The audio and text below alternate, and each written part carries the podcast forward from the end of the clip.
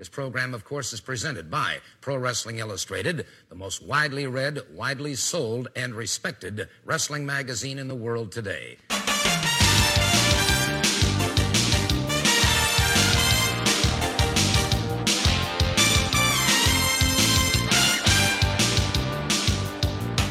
This is the Pro Wrestling Illustrated podcast. I am PWI senior writer Al Castle, joined uh, once again by two fellow senior writers. Uh, my co-host Dan Murphy. How are you, Dan? I'm doing well out here, enjoying the rain in Buffalo, smoking a Matt Brock style cigar, and just enjoying the evening. If I didn't know better, I might even think you are Matt Brock or Liz Hunter, depending on the, the time, the deadline, whatever. All right, I'm gonna have to edit feels. that part out. uh, and uh, Harry Burkett uh, joining us back on the on the podcast. How are you, Harry? Fine, and it's stormy here in Maryland as well. And here on Long Island as well. Yeah, so uh, we're all doing this uh, below gray skies. Uh, but lots to talk about uh, in the world of pro wrestling. One of the things that we wanted to do that we've talked about doing for a while now, uh, having the three of us, is actually just doing a little reminiscing, kind of a, a senior writers roundtable. All three of us um, are marking big anniversaries with PWI this year, so we're going to uh, spend a little time just talking about you know some of our memories working for the magazine, uh, as long as we all have our favorite stories uh, and and that kind of thing. Uh, no way we're finishing this podcast without talking about the new WWE champion, Jinder Mahal. So we'll definitely touch on that. And uh, later on, Dan, you've got an interview that we'll feature here with former PWI Rookie of the Year and now a star on Impact Wrestling, Moose. Uh, Moose. How did that go, uh, Dan? Moose. It yeah, went really well, actually. Um, yeah. He, uh, I met Moose a couple times, talked to him a few times very briefly, and he was always kind of short and to the point, didn't say a lot. And when I first got him on the phone, I said, "Hey, I understand you're in the car and driving on your way to the gym." And he's like, "Yep." Like, oh man, this is gonna be like pulling teeth. But he he warmed up, and uh, he was actually very, uh, very charming, actually. So it was a, a good interview, and uh, I, I think you'll enjoy it. Yeah, yeah, and definitely a guy who you could look at on the Impact roster and say uh, big big things in his future. Uh, so Absolutely. yeah, a good get. Um, and also a good get, as I said, is the August issue of PWI. I've got in front of me uh, on the cover. It's WrestleMania Sorrow and Joy. Dan, a lot of your coverage of uh, the PWI uh, annual real winners and losers of WrestleMania, which uh, I always get a big kick out of. Uh, a very kind of creative way of uh, recapping the results of WrestleMania. Uh, again, sometimes the, the real winners and losers are not that apparent. Sometimes there's several winners. Sometimes a winner is a guy who's not even in a match, and uh, that goes for the losers uh, as well. So that is um, one of the fixtures of our post WrestleMania issue. Uh, also in here, I've got my uh, what do we call it this month? The uh, hot seat or press conference? It's the hot seat interview with Christopher Daniels, the Ring of Honor heavyweight champion. Uh, we talked um, a few weeks ago. We're going to feature some audio from the interview here, probably next podcast. Um, a really fun interview. We talked about uh, growing old gracefully in wrestling, and uh, right now he's 47. He had just turned 47 um, when we conducted this interview, and kind of at the peak of his singles career uh, in Ring of Honor, a company that really he helped create, and he was in the main event of the very first Ring of Honor card uh, 17 years ago. We talked a bit about that, uh, so that's a fun read. Uh, what else is in here? Uh, as I said, the PWI poll. And what else is in here? We've got a feature on the Hall of Fame. We've got uh, Harry, your uh, column. You're just telling us uh, before uh, we went, went on the air here a bit about uh, that. Why don't you talk a bit about some of the subject matter in your column this month? Well, it's uh, contemplating uh, the Undertaker's uh, apparent retirement and how really uh, the way a wrestler retires means so much to their legacy now, and how now the tradition is to pass the torch, and how a strategic loss at the end of a career means more than a win. And I compare that to yesteryear when, you know, so few wrestlers actually got retirement matches, had the opportunity. You had to be the best of the best, like a Bruno Sammartino or Verne Gagne. And I was thinking about how, you know, what if you went back into a time machine and Bruno Sammartino, his retirement match was coming up, and he decided to lose clean to Bob Backlund? Wouldn't that benefit the company more? Mm-hmm. you know, that's too much forward thinking for back then. But then wrestlers back then had a different mentality. That Bruno Bruno probably thought, you know, Vince screwed him out of money. You know, he didn't know the company anything. Yeah. So he was deserving of that last lap. And even his retirement match against George Steele wasn't at the end because after that night, uh, I think the following week he went on tour Japan. And uh, probably, I think the most, I don't mean to criticize these guys too much because that was a different era, but probably the most self serving retirement match was Verne Gagne uh, defeating Nick Bockwinkel and retaining the title, keeping the title. And that was his own company. You know, he, he really did yeah. his own company no favors at all. So much for doing the honors, yeah. Yeah. Yeah, right. little Antonio so Inoki right there. right, right. yeah. I'm definitely in the camp that uh, I'm, I'm, not sold on that having been the Undertaker's last match. So uh, we'll see about that. Um, I, I, actually a, a, feature I just put together for the next issue, which is what the October issue, I guess, looked at uh, a Forbes magazine article that talked about um, uh, salaries, the, the, highest paid salaries in WWE, and the Undertaker in 2016, who worked in one match in 2016, uh, according to Forbes, made about two million dollars for that one match. I'm sorry, man. You're offering this guy seven figures, two million dollars to work one match a year. I just can't imagine him uh, not doing that for as long as as you know the gravy train keeps on pulling up. So uh, we'll see. I'm not sold on that having been the Undertaker's uh, swan song. Uh, I'm not either. And in my column, I do make a point that I'm now very forgiving of wrestlers coming back. Yeah, me too. You know, back in the mid '80s, that I think a match can still be considered a retirement match, even if it's not the final match. And in his defense and in WWE's defense, actually nobody has said that that was the Undertaker's retirement uh, match. Uh, certainly, it was portrayed that way, and that's the way everybody uh, took it, and and it was meant to be taken. But uh, if they do go back on it, you know, you can't really call them liars because they actually never said it was. So, anyhow, read more on uh, Harry's thoughts on the Undertaker's retirement and everything else I mentioned in the latest issue of PWI and you can pick it up at pwi-online.com. Uh, subscribe while you're there for deep savings. Get half off the cover price. Um, or just buy the one issue. You can also download it digitally or subscribe digitally. And uh, of course, the new version, uh, the new digital version of PWI is uh, tailor made for your mobile device um, through the PWI app, which is uh, available through your uh, favorite app store. Uh, and while you've got your phone on your hand, uh, why don't you follow us on Twitter at official PWI? I had fun uh, live tweeting uh, Backlash. I'm already forgetting what the name of the show was this past Sunday night, and watching with all you guys. And follow us on Facebook and subscribe to this podcast on iTunes and everything else. We're in a digital age, so I got to remember all these things. All right, guys as I mentioned, Backlash, I'd be remiss if we didn't talk about it. It is maybe the most unlikely world title win uh, in WWE history. Certainly, I can't think of one that was more unlikely. Jinder Mahal winning the WWE uh, World Championship. I call it the real championship. It's the one that has the lineage back to, to Bruno Sammartino, Harry, who, who you just mentioned. Um, and you know, there's no two ways about it. This guy, uh, six weeks ago, two months ago, was at the very, very, very, very bottom of the WWE totem pole. I mean, I, I literally, short of uh, what's his name, what's, the, what's his name with the with the no chin, Ellsworth. Yeah, that guy. I mean, maybe he was above him, but that's about it. Uh, and you know, he was brought in a little less than a year ago after um, the return of the brand split. Basically, I think most people understood it as an enhancement talent um, to to give some guys on the Raw side somebody to uh, get clean clean wins over, and um, you know, in the course of a little over a month, uh, they just pushed him uh, to the moon, and on Sunday night, kind of sealed the deal, making him the world champion.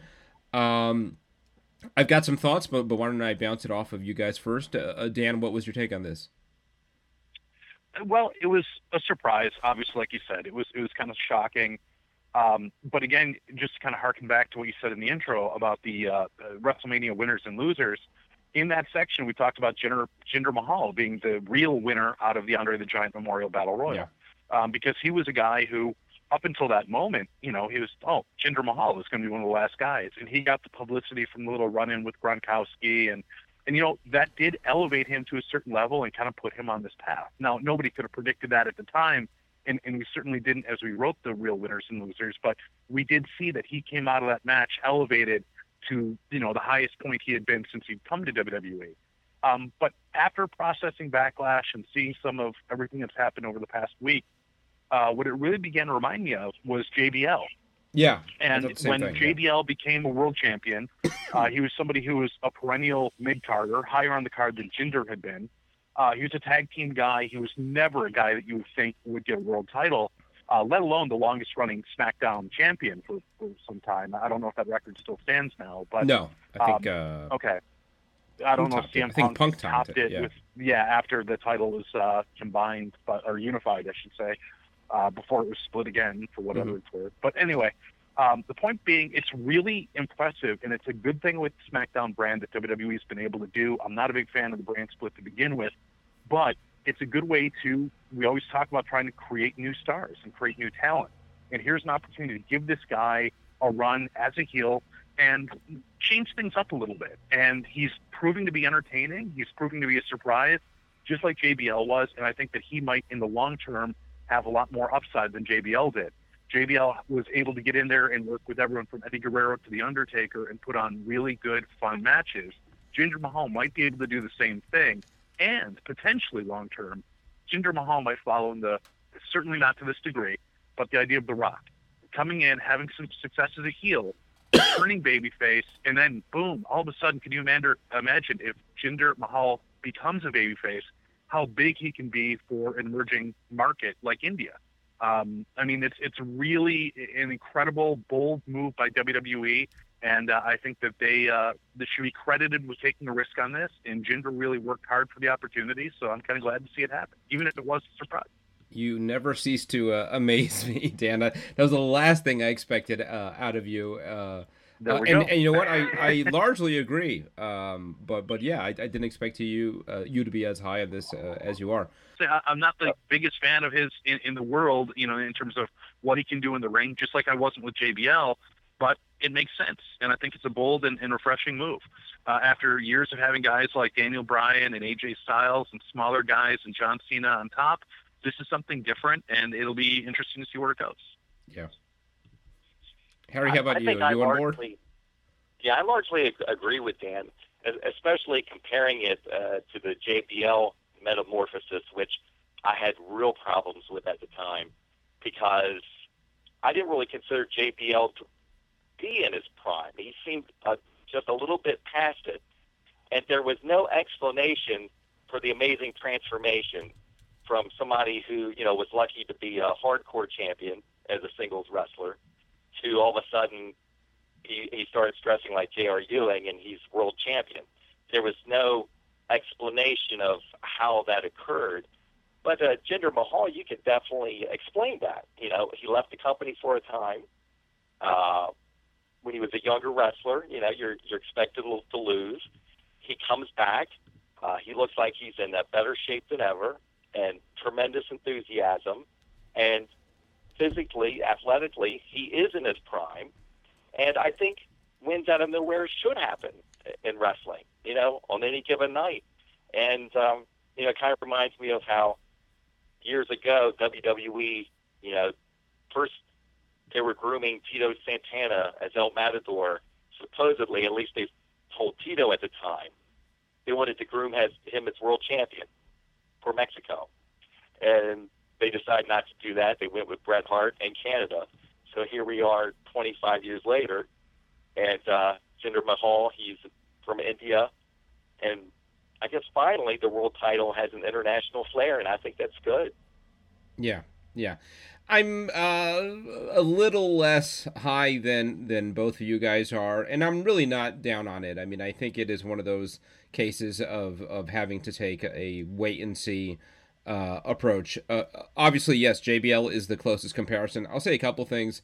Um, both why Jinder in in some ways, uh, was was not as equipped as JBL was, and in some ways more equipped. The one thing obviously Jinder has over JBL is uh, youth. He's just 30 years old. By WWE standards uh, these days, um, that really is young. And uh, you're right, he's in he's in his prime right now, or should just be entering his prime. Um, obviously, the physique is is really something. Um, obviously, there are some some red flags, some telltale signs. I'll leave it at that. Um, but all the, the the other side of that is was JBL was uh, he was not the enhancement talent that uh, Jinder Mahal was. He was uh, one half of a pretty successful tag team. He had uh, even in in his acolyte days, APA days, showed uh, uh, some charisma, some uh, kind of credibility, legitimacy uh, in the ring. Yes, it was a surprise when they went all the way with him, but it was less of a surprise than this. I mean, this was a, a, much more of a rise, and it's not just an issue of uh, where Jinder Mahal was on the cards to where he is now, but but I think there's an issue of ability, and uh, Jinder's just not there yet. I mean, he he on, on the mic in the ring. Uh, he's come along. He's, uh, I think, made vast improvements. I'd imagine that he'd be in the short list for most improved wrestler of the year in, in the PWI uh, awards. Uh, but clearly, he's got a ways to go. So, um, I uh, agree. I, am glad to see WWE kind of freshen things up. In in the end of the day, the WWE Championship is a a promotional tool, a marketing tool. Usually, it is used uh, you, you take a guy who is the most over or one of the most over uh, wrestlers in the company and you put the title on him. Uh, but another way to use it, and it has been used in this way in the past, is you use the title to get a guy over. Um, usually, though, a guy is more over than this guy is in putting uh, the title on him. Uh, so while I don't mind it, you know, you mentioned the the India expansion, and that's got, I imagine, everything to do with this. So you really can't judge it in the way that you judge typical world title uh, victory decisions, that kind of thing. This was obviously a business move motivated by something completely different, which is not necessarily a, a bad thing. I mean, they've got a, a company to run, and, and they're going to make the decisions that they feel profit the company the most. All that said, even understanding those motivations, um, I think they could have taken their time with this a little bit more. I, I don't know what the rush was. Um, you know, bring him along a little bit. I wouldn't. I mean, it was just such a 180 from where he was to winning that that battle royal to be number one contender. You know, going on this tear and winning the world title. Uh, at the very least, I would. I'd like to hear some kind of explanation. I mean, him say something to what changed. You know, what? Why is he so much better now than he was before? Because short of telling that story, all the conversations are the conversations that we're having. How did a jobber win the world title?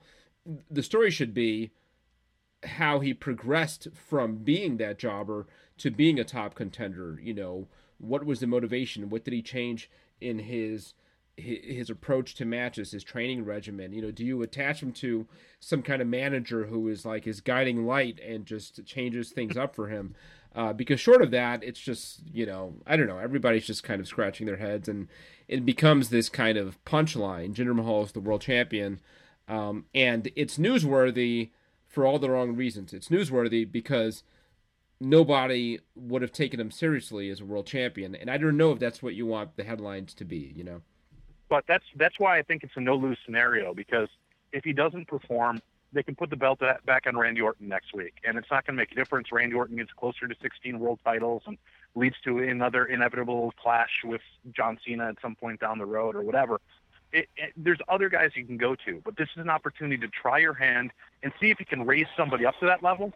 And that's why I think that uh, I'm expecting, I'm kind of bracing for a very long Jinder Mahal title reign. Really? I mean, yeah. unless it goes very badly, I, I think that we could, until the Royal Rumble, I would say. Um, I, I would expect through the end of the year, Jinder Mahal will hold the title. Again, things can change on a you know a moment's notice, but I think that given the the pomp and circumstance that they had, the pageantry when he came out with the title this week, and and his his entourage and everything else that he has going for him, I think they're committed to this, at least for the short term, and I think it'll help him and, and the company, you know, in the long term. So, and again, there are plenty of if it bombs and and ratings drop and nobody comes out to see Jinder Mahal, They put the title on somebody else and just look at this as okay, it didn't work out. Maybe we'll do something else down the road. But I, I think it was a good move. Yeah, I, I think they kind of have to leave it on him for a while, right? I mean, it's sort of the only way. Uh, and maybe there's another comparison with, with, JBL. You sort of need that long title reign to establish that this guy wasn't a fluke, um, especially if the plan is even after he drops the title that he stays in that top mix and uh, uh, becomes a credible threat, a main event player, and a guy who could draw in India and draw fans. Um, you you need him to have that title for a while again to sort of cement his place as as belonging there uh, at the top. And this is one. This is an old story that I'm sure Harry would probably remember. I don't know if you'd remember it, Al, but it just popped in my head with you saying that. I think Dave Rosenbaum wrote it back in '88, and it was okay. about demolition. Demolition had just won the, the tag title, and the the headline was Demolition Fluke champions or champions to stay, because at the time they were seen as the Road Warrior ripoffs yeah. and everything else. And Rosenbaum, if, if I believe it was Dave who wrote it, the, the idea was, well, why can't they be both? Because a fluke champion can be a champion who now they've got the belt, they've got something to fight for, and they want to prove themselves. And then Demolition went on to have the longest reign in WWE Tag Team Title history up to that point. Yes. And I think that I don't know if we'll go quite that long, but a fluke champion can still be a champion with staying power. You know, if the the stars align. Yeah, and and, and I think Jinder's going to be uh, put in a position where he's got to get better, and I bet he will get better. I mean, he's going to. One of the uh, the upsides of being world champion is you're going to work with the best guys in the company. You're going to be put in in the longest matches, and uh, you know you're going to get a heck of an education. They probably wrote that story in about 20 minutes, by the way. yeah. really. I think either way, um, you could make the argument, and maybe more from Al's point of view that this title change would have never happened prior to the brand extension. It seems to me when you have two world titles going, they are more likely to, you know, in your phrase, use the championship to make the wrestler. They're mm-hmm. willing to take that gamble. Whereas when it's one unified champion, it really does seem like it is a more stable person who's recognized as, as someone who's at least in the top three wrestlers in the company. Yeah, yeah, and yeah, that's another part of the story. I guess is th- this doesn't do much to change the perception of, of SmackDown being the B brand. On one side, you've got uh, Brock Lesnar, one of the biggest stars in wrestling, who just took the title from Goldberg, another one of the biggest stars in, in wrestling history. And Lesnar is is such a big deal that he's never even around to defend the title. And on this side, you've got you know Jinder Mahal, who uh, just a couple months was doing jobs on on Raw. So, uh, but yeah, I mean, totally giving the benefit of the doubt. Totally interested to to see this play out, and I absolutely got a big kick out of the um, the, the, the celebration on Tuesday night at SmackDown. I thought it was well done, and yeah, I'm curious to see where it goes from here. Um, you know, and and yeah, I, and I for one certainly excited about a new main event star and one that we really weren't counting on. So uh, yeah, it, it, it mixes things up, and that's not the the worst thing in the world. Um, you mentioned Dave Rosenbaum uh, looking back at uh, uh PWI history, and, and why don't we look back a little bit at our own PWI history? As I mentioned earlier, we, are all celebrating big anniversaries uh, this year. For for me, it is um, the least big. I'm the junior of the senior riders. Uh, I make 10 years uh, in, in 2007, pretty much with this issue. I, I mentioned it in my uh, quick count column. Um, I came on board right around this time, springtime of 2007. Uh, Dan, what, what do you make? 20 years? Yeah, 20 years, a little over. Uh, back then, I remember the first story I filed, and I, I know I've talked about it here on the podcast, but uh, it was introducing Prince Iaukea.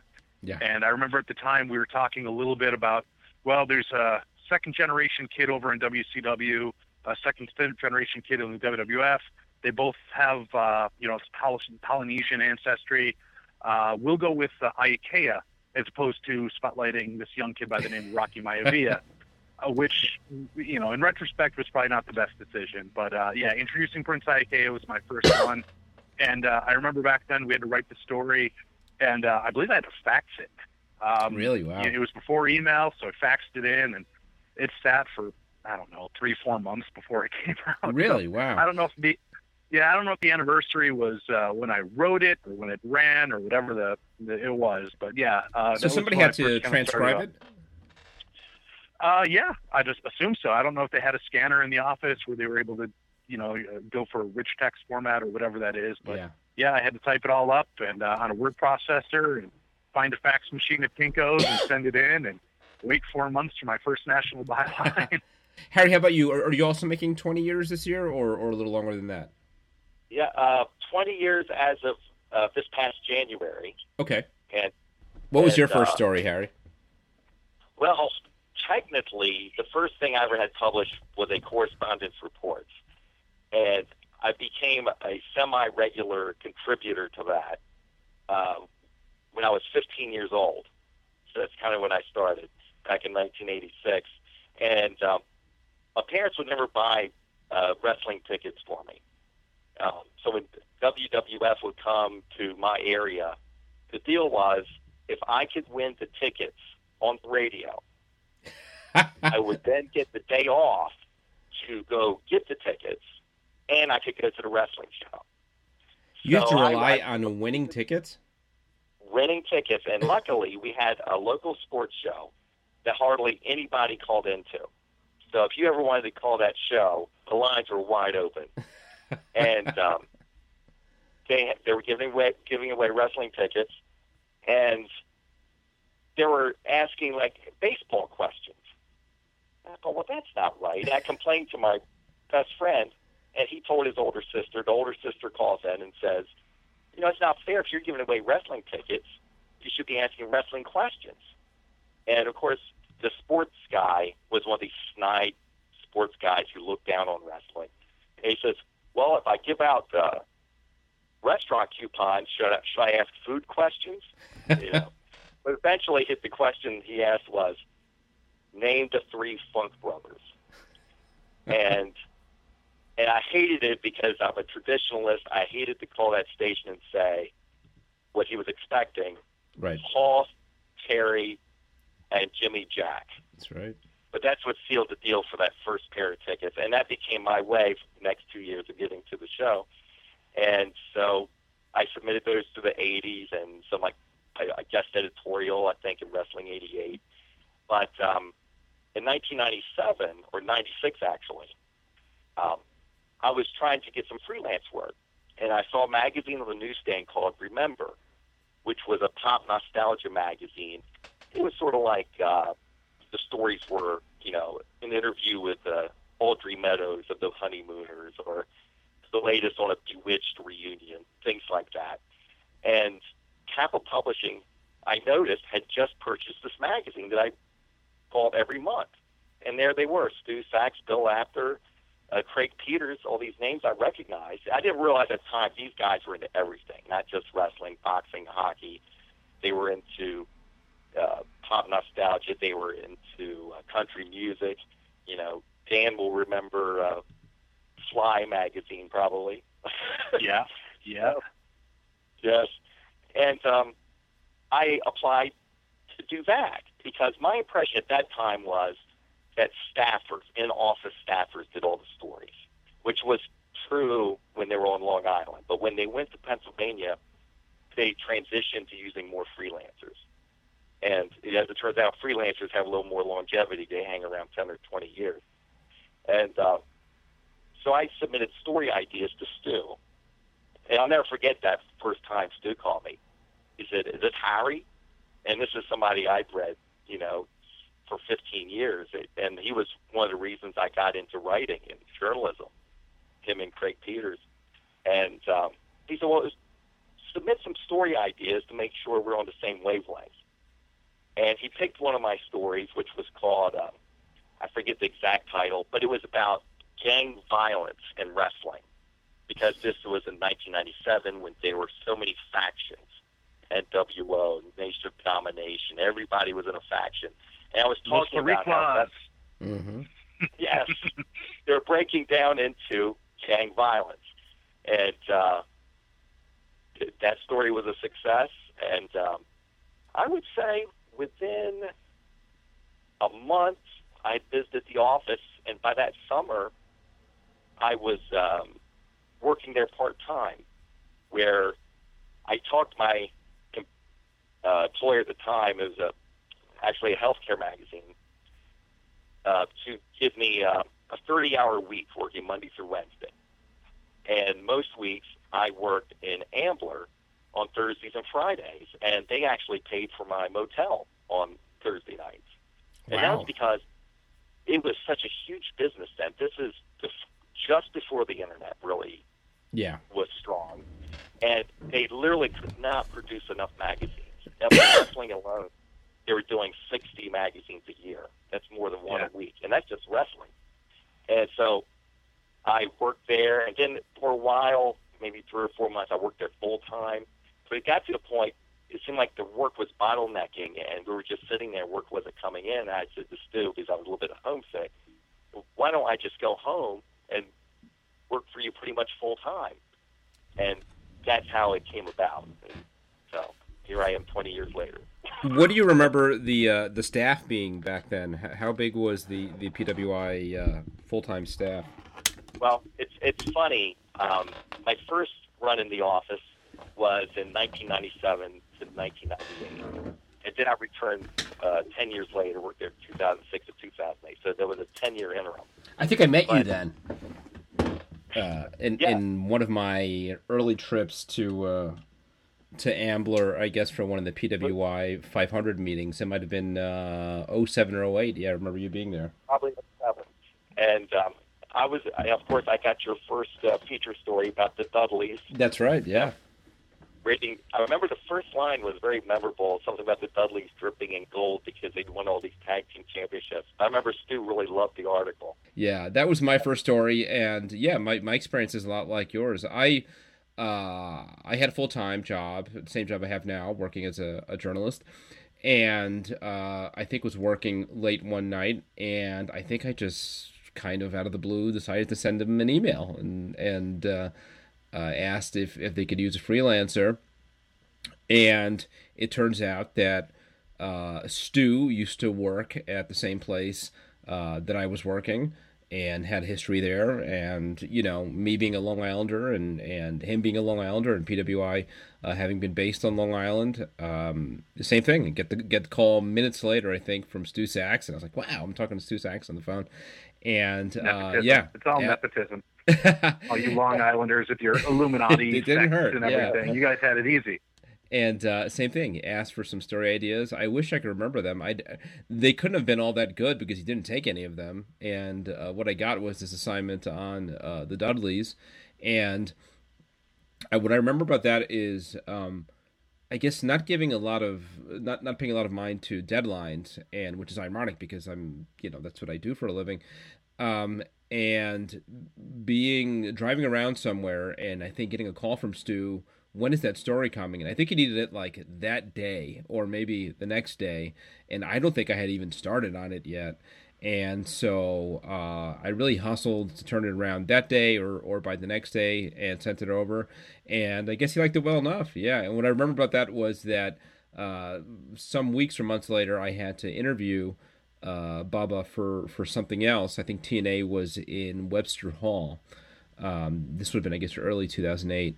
And he remembered that story and wanted a copy of it. So I remember very excitedly like running off a bunch of copies of it and going to Webster Hall and like looking for a security guy and telling him, you know, I'm from Pro Wrestling Illustrated. Can you get this to the back to to Bubba? He asked for it and I handed off a yellow envelope to him and who knows if it ever got in in Bubba's hands or not. But uh, yeah, that was 10 years ago and um, yeah, time flies uh, uh, you know, it, it's a little bittersweet. I think how have things have changed, and it's the reality of the print publishing business. Uh, you know, certainly what you describe as uh, sort of the heyday in in the the wrestling boom in the '90s, uh, Harry has not been the case in in the last several years.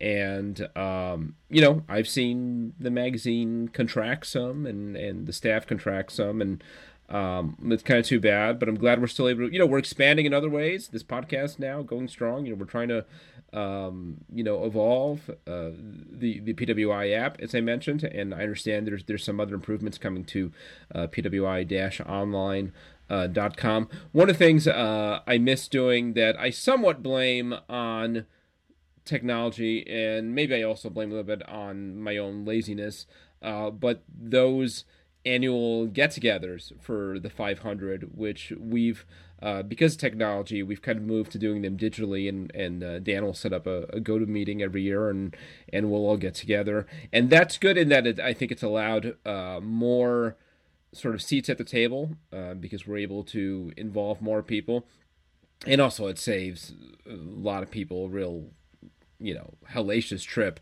I'm just coming from Long Island to.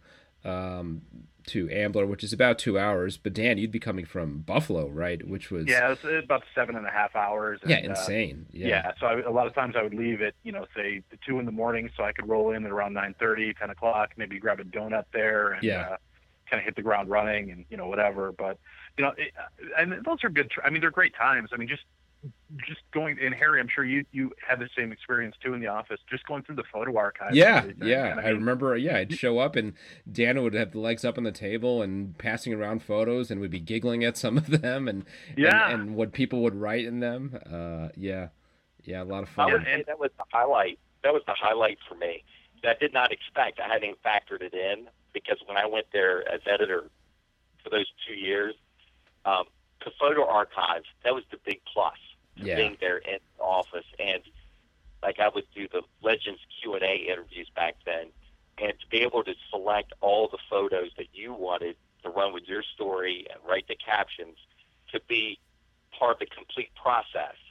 That that's why I thought it was worthwhile to to work in the office at least for a while. Yeah, it was such yeah, a thrill. Yeah, that that library, um, the the archives, uh, yeah, that, just just my career in wrestling fandom, that's got to be a, a, highlight. And and uh, Stu showing me around and showing me some of the old photos. Uh, it's really something, and is uh, so valuable uh, just in in the sport in general. I mean, I think it's a large reason why PWI has established the relationship that it has with WWE. Yeah, if you're talking about anything that happened before 1985, yeah, you know they really rely before the advent of the WWE magazine. They really rely on us. Yeah, yeah, yeah. Uh, as far as some some stories, you, you, you both mentioned your first. What's your favorite of, of everything you've done over the last uh, twenty years, both of you? Harry, if you got it, go. You jump in first. Go for it, man. Oh, okay. Well, um, one thing I really enjoyed uh, back in the heyday was um, writing the entirety of uh, special issues. You know, it's one thing for, you know, perhaps Stu or, you know, Dave Lenker in the old days call you and give you a story. But for him to say, oh, by the way, we need uh, the wrestling annual done by, uh, by uh, December 15th. And, you, and you're given the responsibility of producing, you know, a 180 page magazine, basically, you know, that includes the photos, the posters, and things. But that sort of thing. And one thing I really enjoyed writing was the Wrestling Analyst. Um, basically, that was a great magazine. Yeah. Yeah, it was it was a different take. You know, like at first I thought it was kind of a dry take on wrestling, but it turned out to be successful. And it was our very first, um, at least bi-monthly uh, full color magazine. And I mean, when, th- those were the gravy days when you can put out a 40 page magazine and it still sells like crazy. yeah, that's incredible. And uh, maybe along that same vein was we did a special issue on the top 20 or sorry, top 100 wrestlers of the 20th century, and I interviewed Bruno Sammartino for that, and Frank Fruta interviewed Verne Gagne. and It involved me going down to Virginia Beach and spending the day with Lou and we had to talk to him because he was the only person who was alive who knew these people going back to 1900. And like, even if you want, want to get into, uh, oh my gosh, who was the guy? Not uh, Frank Gotch, George Hackenschmidt. Who was the guy? Farmer. I don't want to say Farmer Jones. What was his last name? No, Farmer Burns. Or Farmer, there was Farmer Burns. There was uh, Jim Londos in that era. I think um, it's Farmer Burns, where Lou didn't see him in the ring, but he knew him as a trainer yes. in the 1930s. So for Lou to have that connection, to know people going back from 1900 all the way to the year 2000. And, and he was literally the only person I could talk to, and I went there literally with a list of 100 people. And of course, you know, he became a little more jaded. That you know, as we got you know to current day, you know, Hulk Hogan mm-hmm. can't wrestle through a wet paper bag, that sort of thing. Um, or Antonino Rocca, he's a he, he's an acrobat street performer. Yeah, stuff. yeah. but what, what would you think about Ricochet and Will Ospreay? Do you think? oh my god. Oh my goodness. I, I can only imagine. What what does Jim Ross say? Jim Ross had a quote about Lou says, "If Lou had his way, everybody'd still be wrestling in wool tights." yeah. yeah, yeah. Uh, Dan, have you given any thought? Something pop out uh, as far as your favorite, or one of your favorite, more or more just most memorable stories that you've done? You know, I grew up reading the magazine a lot. You know, when I was eight, nine, ten years old, sitting in the supermarket as my mom was shopping, and I'd sit there just reading the storylines and or the magazines, which were mostly storyline based. And a lot of them, especially you know in the 70s and 80s, they were just so hokey and corny, but they were amazing. It, it was just very kayfabe, very whatever. And what was kind of interesting when I started in 96, 97, um, we were getting away from that, but there was still some kayfabe era going on, especially in the WWF and even in WCW, where they were doing the Dungeon of Doom and everything going on. Um, but you were moving away with ECW and shoot interviews and things coming out, and PWI had to kind of walk that line of, okay, we've got this one foot in the traditional kind of kayfabe storyline presented uh, presentation and one in the the reality uh, that's coming out more and more. And how do you how do you satisfy both of those? How do you write something that's relevant to somebody who you know wants to read about storylines, a ten year old kid at the supermarket, and somebody who's got a subscription to the Observer and listens to podcasts, and you know how, how do you do that and navigate it? I think that the ones that I had that, that I enjoyed the most, number one, when I just went full kayfabe and did that kind of old-fashioned story, those were fun um, because that's what hooked me on wrestling magazines as a kid. But when I was able to do things like um, uh, doing shoot interviews uh, for the magazine with like Jim Cornette, uh, talking to Ken Patera, who I didn't think would be a fascinating interview, but was. He was just an amazing guy to talk to. And and through the years, um, uh, in fact, we were one of the times when I was at the the magazine at the office. Uh, we were sitting at the table. Uh, Brandi was still there, and I think Harry might have been there. Dave Lenker was there, and I had just worked with Jeff Blatnick, um, who was involved with Special Olympics New York. He was an Olympic gold medalist, and um, I had worked with him. He was doing some PR stuff in my day job at the time. I was doing PR. I had his number and email address, and uh, we were pitching stories around. And Kurt Angle was talking about possibly coming out of retirement for the 2000 Olympics, maybe. Mm-hmm. And um, I said, hey, what about, you know, I just threw it out as an idea. Like, what if we had an article by Jeff Blatnick as told to Dan Murphy assessing Kurt Angle's chances in the Olympics? And they all kind of looked at me. They're like, can you get like an Olympic gold medalist on the phone to talk about Kurt Angle? Like, yeah. and, and, and, did like, and, and just kind of banged out that story. And, uh, which was fun because it was very real. It was very journalistic. Um, but it still was a wrestling story. And, and I remember another time being in the office, going through the 500, I had to take an hour break from the 500 ranking meeting uh, to go to another room to do an interview with Jesse Ventura.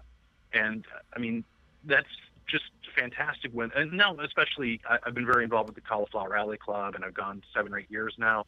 And now being able to just kind of sit down with guys like Pat Patterson and Jerry Brisco and Jim Ross uh, over a beer or with some of those guys nine or ten beers at times, and just listen to their stories. Um, I mean, I never would have had the opportunity to get that kind of exposure without PWI. Yeah. Uh, so it's not just the stories I've written, but it's it's the people I've met from like the Pattersons and Briscos, all the way down to the guys on the indie level, and in the women, especially being involved with the female 50. Many of whom I think we're going to be seeing in this upcoming women's tournament, and they're going to be the next big faces of WWE. And you know, I've known many of them for you know several years. It's just a it's incredible, really.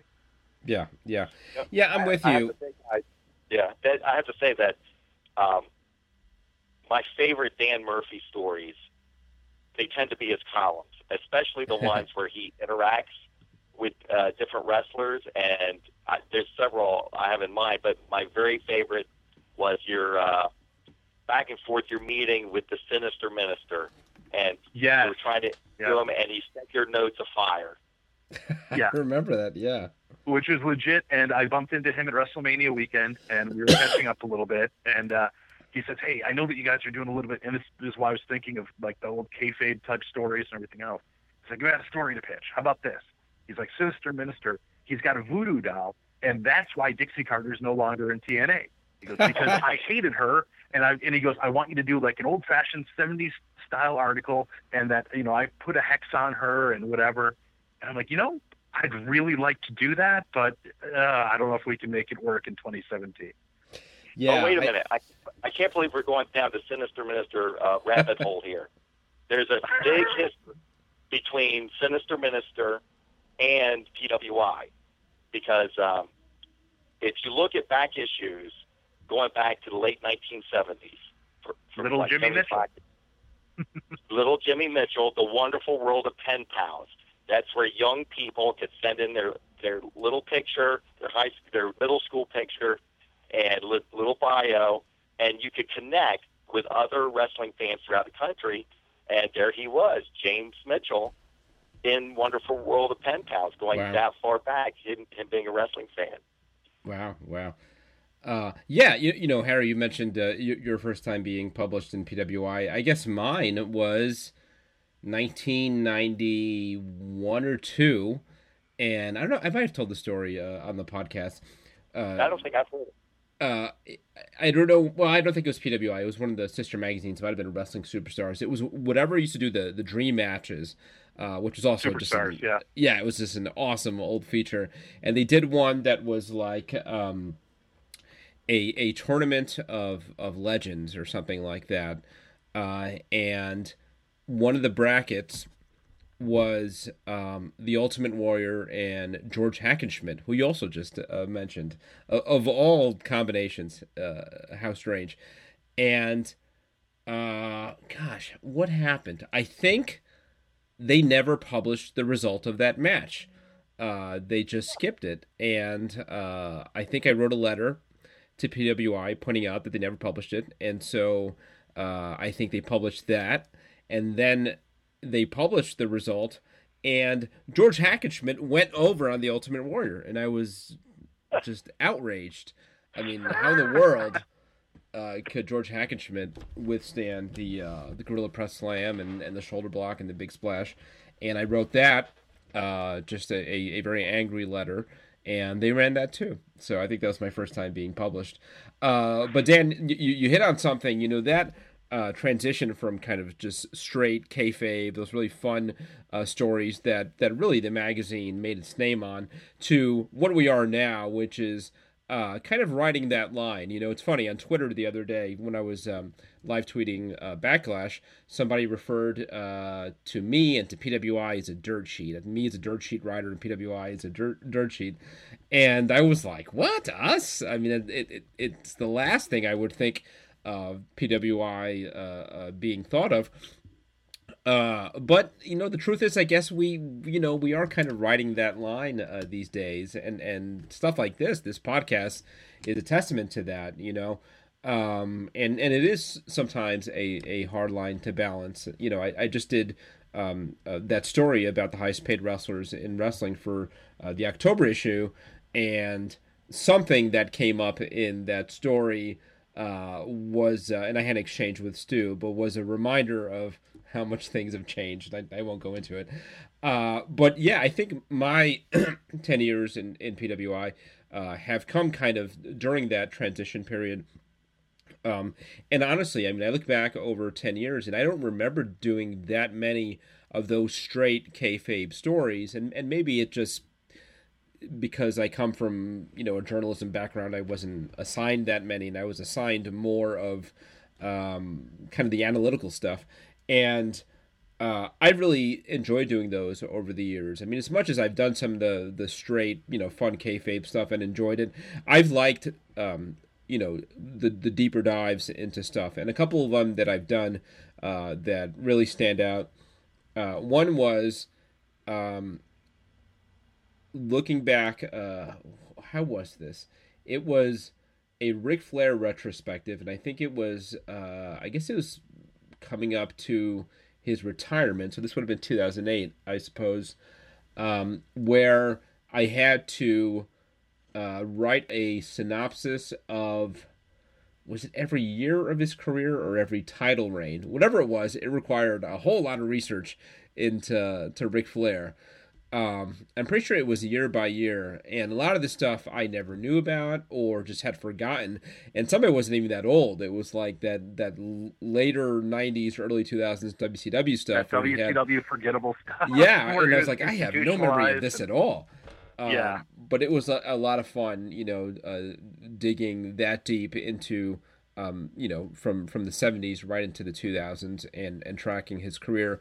Another one that I really enjoyed that um, I'm super proud of because of how history ended up turning out was in 2000 and uh, this would have been 14.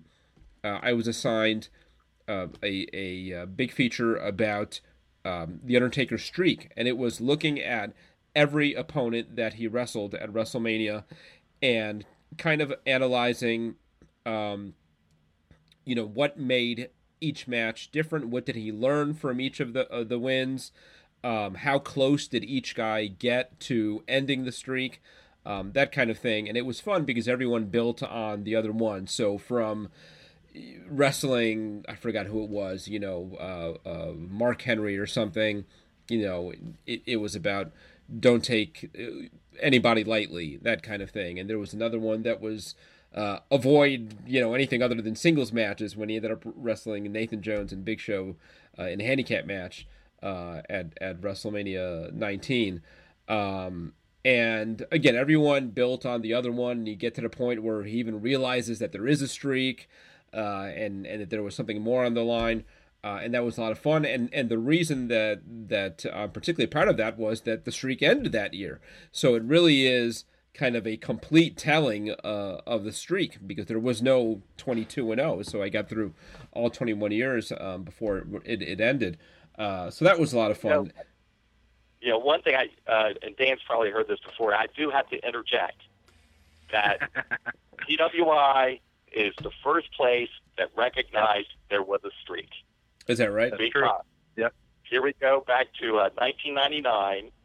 Stu assigned me uh, another one of these special issues to write, which was um, it was every match that had happened in the history of WrestleMania. Uh, so at that point, that was through WrestleMania too, yeah. 14 in 1998. And just as a sidebar, just thinking of ways to fill pages, um, Dave Lenker mentioned or just, I think it was this was Stu's idea, but you know he really likes statistics, stato charts, and numbers and that sort of thing. Anytime you can cross-reference, Stu loves it. So anyway, Stu says, why don't you compile the win-loss records of the wrestlers who've been at WrestleMania? And I went into it with the assumption that Hulk Hogan was going to be number one because you think 1998 Hogan was still the king of WrestleMania. Uh, Shawn Michaels had wrestled more matches, but he'd lost five of them. Mm-hmm. Um, and to my surprise, when I compiled the list, The Undertaker was 6 and 0.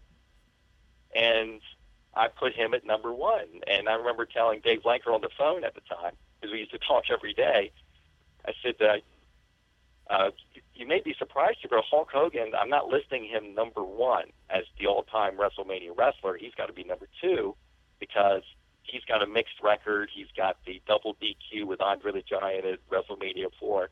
But here's the Undertaker, sort of under the radar.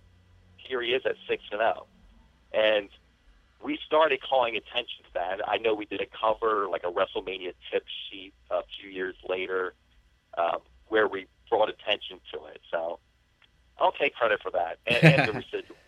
No, and it's true because I have heard that from some people in WWE that it, it, wasn't until the magazine came out that people began to say, "Hey, wait, did you realize this?" And yeah, yeah. It, and then it became a thing. Kind of an accidental streak. Yeah, yeah. But it's been a lot of fun. Again, if if there's one thing that that uh, I I regret is that we don't all see each other enough uh, these days. And again, it's just a product of I think you know technology both bringing people together, but also in some ways keeping people apart because it's it's so we, you know, Dan, you and I talk all the time now um, for this podcast, but I haven't seen you, and I don't know how long uh, since it's one of these PWI meetings. It, if there's one thing I regret, it's the fact that we haven't gotten a raise since 1997. there's that. So. yeah, yeah, but yeah, if not the PWI 500, we'd get together for um, the uh, the Super 8, and uh, we've done that a little more recently. And then I think some of the guys uh, uh still do. The guys who are closer to um, the Philly area still get together for that. But uh, yeah, and I think I, I, think most of it is uh, feeling bad for you, Dan, asking you to, to make that trip. But um, maybe if, if one day you find yourself in the area, we'll, we'll plan something for, for all of us to get together, uh, another reunion of sorts. Hey man, I'm touring the country for uh, Sisterhood of the Squared Circle. So you know, from Orlando to Vegas, the to book tour. hopefully Waterloo, Iowa, to Chicago. So I, I think Philly's a, a, good stop, especially if I can take a WSU show when I'm out there. Yeah, yeah, and I'm in Philly not that infrequently, and actually. Um, last time I was in Philly, I sent uh, a Stu a message telling him, "Hey, I'm in your neck of the woods," and sure enough, that day he's on Long Island. So go figure. Visiting uh, Stony Brook. Um, thank you guys so much. This was a lot of fun. Uh, always fun looking back. And um, here's to another ten years, another twenty years. Sounds good. All yeah. right, hopefully. Absolutely, yeah. and uh, for now, let's listen to uh, Dan's interview with Impact Wrestling superstar Moose. Moose. Moose. Moose. Okay, Moose, thank you very much for joining us for the PWI podcast. Um, you said you're in your car. You're on your way out to the uh, the gym right now? Yeah. Yeah. What do you got lined up today? You working legs, working arms? What's the, the typical Moose workout?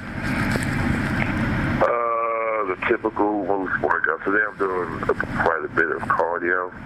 And maybe a back workout afterwards, but nice. majority cardio. Nice. Hey, um, and we were just talking a little bit before uh, I started recording here. Uh, yeah, the last time I talked to you on the phone, uh, if you remember, um, it was uh, when I called you up to let you know you won the Rookie of the Year award for PWI back in 2015, and uh, yeah, awesome. yeah, it, I remember after I called, I spoke to you briefly, and I don't know if you just woke up or whatever, but I think you. Yeah, I just woke up, and then later on that day, I called you back, and I was like. I don't know if I was dreaming, but somebody called me from this number saying that I won Rookie of the Year award. And he was like, yeah, that's true. I was like, oh, man, that's awesome. yeah, when you called me, you called me early. I, I always think it was early. I just think I had a real late night, but I was still kind of dozed off when I spoke to you earlier that day. That's it. Yeah, yeah. So once it kind of dawned on you and you realized that you did get, you know, Rookie of the Year in the National Magazine, you know, an award that like Kurt Angle and, and you know, so many people have won, uh, Steve Austin have won it in the past and others. Uh, what did it kind of feel like once you, you came to realize that? Oh, man, it was a great feeling just to be to be mentioned in the same sentence with some of the guys you just mentioned on and win the same award that uh, won early in their career. I mean, that's just that's a, that's a, um, a big pleasure, man. I mean, guys like Ric Flair and Austin and Angle, I mean, the list goes on, you know. Yeah. Okay. And now you, you came into TNA at a, into Impact really at, at, kind of a turbulent time with the, the change in management and everything. Um, right now, you know, it looks like everything is, is kind of settled down a little bit over you know the past several months. And I was just wondering, how does it feel at, at this stage, kind of with with the new ownership group in place and everything kind of stabilized a little bit? Are, are you feeling like there's uh, really a big opportunity for you to, to kind of grow and, and develop, or how do things uh, feel now? As opposed to how they may have felt, you know, earlier this year or last year?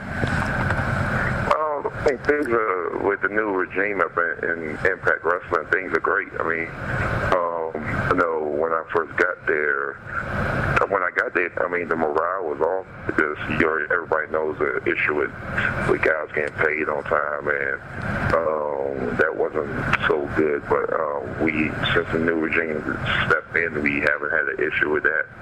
Um, the locker room is great. Um, Jeff definitely knows what he's doing. I mean, he's the one who created TNA back in the day, and um, he did a great job of it, and he made a, a national name and a worldwide name. So our job and his job is to get TNA down to be back to where it was before he left, you know.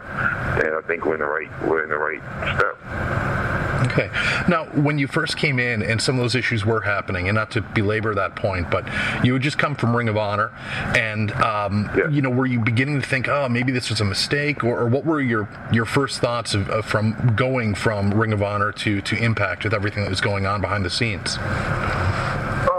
I mean, I didn't want to leave Ring of Honor, but uh, I had some goals set out for me when I decided to become a wrestler. I had some goals that I had set out for me um, when I was a Ring of Honor, and just the way it was looking, I didn't feel like I was going to accomplish those goals at the time I wanted to accomplish them. So the best thing for me to do is to go somewhere where I felt like I could you know what I'm saying? Yeah, yeah, absolutely. The goal there, and that was the same thing. I mean, a goal of mine has, has always been a goal of mine to be to be a world champion or to be a champion in general. And at the way the way it was going with Ring of Honor, I, it didn't seem like that was going to happen at the time that I wanted it to happen, it was one of those things where I would have to wait a little bit longer, you know? Yeah. And I definitely felt like I was a, I felt like, I mean, I feel like I'm a champion. I mean, I, think I am a champion. And at that point, I felt like I was a champion, so. Okay. Now, Lex Luger was another guy who, who came from a football background, obviously, as you did. And he kind of famously, as, as a newcomer, had what he called the five year plan. And it was that, you know, within five years, I want to be world champion. Uh, did you kind of come into something with that? I mean, you know, you have already got the pro football career behind you. You're coming in a little bit older than some of the other guys who are just kind of breaking in when they're 17, 18 or whatever. Did you have kind of a, a set time frame for success, or what were you uh, really thinking at that time? No, no, I didn't have a set time for success, but um, I kind of, I, I, I mean, I, I didn't want to rush it. You know what I'm saying? Like that's something you never want to do. You never want to to rush for act for push and rush it when you're not ready. Right. So once I went to Maple I knew I was going to have to start, and that was the one thing I said in the first ever promo that I did. Um, that's the word in 2014. I want to start from the bottom, and I want to make myself all the way to the top. Where the issue is when I felt like I was ready, the company didn't feel like I was ready yet. And that's a conversation me and um, a good buddy of mine, Hunter um, Delirious. Right.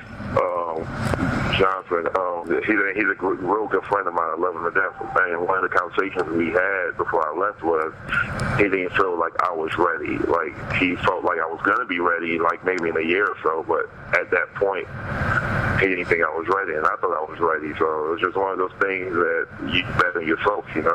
Yeah. And that's why that's the biggest reason why I went to Impact Wrestling. I mean, I love Hunter to death. I mean, he's one of my real good friends. I love him as a boss. I love him as a person. Uh, but we just had just for that conversation about me being ready, we just had we just saw it differently. I needed one more year. I thought I was ready right then and there. So. Yeah, and your your style is so much different from a lot of the guys that Ring of Honor's had on the past for a long time. You know, other than say Samoa Joe and, and Takeshi Morishima, you know, those are kind of the powerful guys. Uh, everyone else has been kind of smaller and more technical. And, and, while you, I've seen you, you know, do some technical wrestling and incredible agility, you, you still are a, a, big, powerful man in a, a, company without a lot of guys who are, you know, super heavyweights. So yeah, I, I can definitely see that there's uh, a more potential growth for you in, in somewhere like Impact.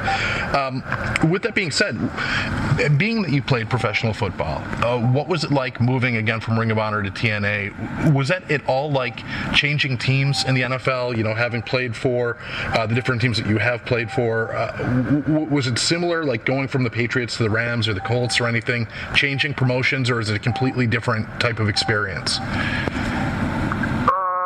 like wrestling and football is two completely different things, you know. Yeah. Um, I think I, I think one thing that did help me to get into wrestling was the discipline I had from the football world. Um, discipline, I mean, was definitely was definitely key. One of the key things that helped me out with my transition.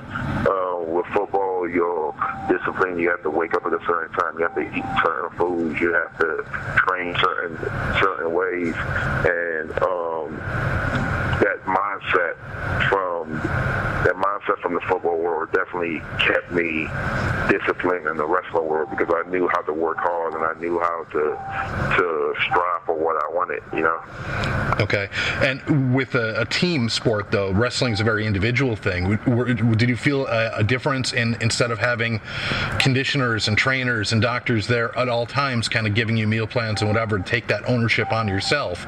Was that a, a transition, or did you already have that kind of work rate, uh, you know, kind of instilled in you from uh, from football? I mean, had that instilled in me from from football. Like I knew, and that, that's part of the discipline. Like I had that instilled in me. I knew um, what I needed to do in the wrestling world to to be one to be a good wrestler, to be one of the wrestlers in the world. I knew what I had to do, and I think the discipline for football, even though football is a team a team activity, I, I, the discipline for football definitely helped me carry over the wrestling.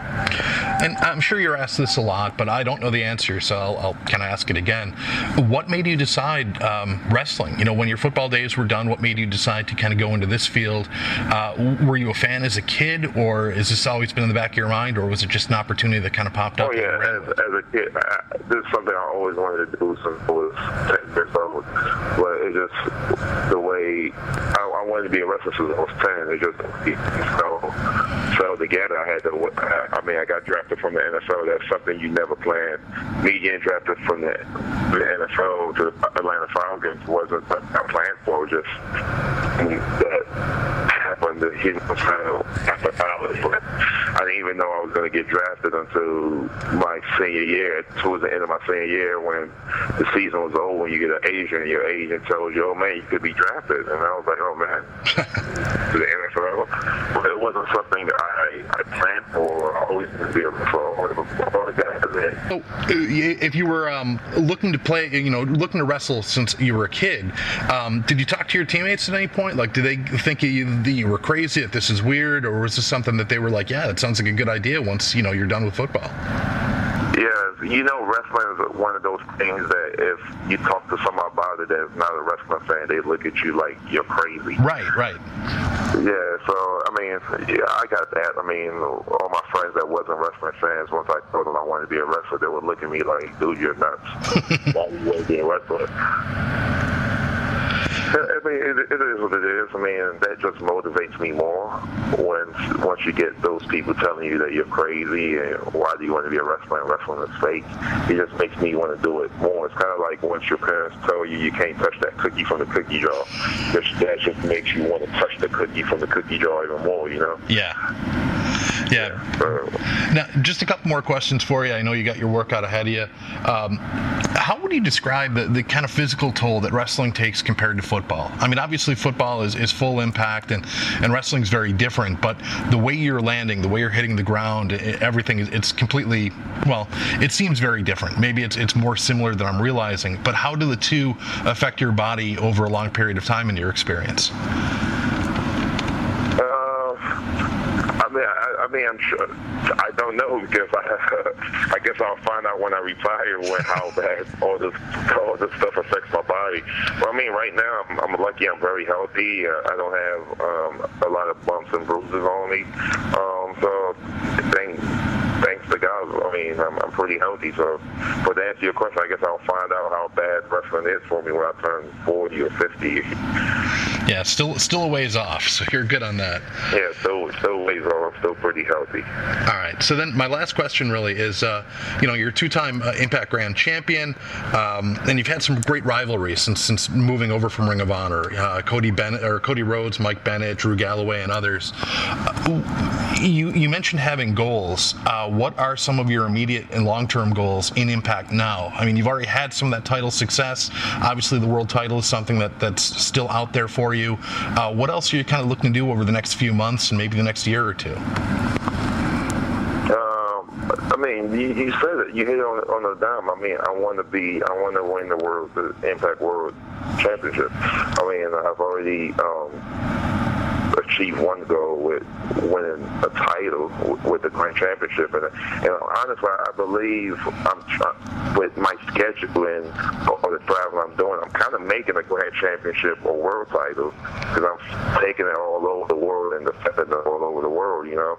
Um, like just my schedule coming up in the next month is ridiculous. I go from India to to Manchester to Dublin to Germany. You know, so I'm, I'm going all over the place with my title with the grand with, with the grand championship. But I do know that at some point this year I want to compete for the world title, and I mean we'll see what happens. I mean, hopefully the company sees me as a guy that could put the world title and make it a re- re- relevant title, because I, I know I, I can make it relevant.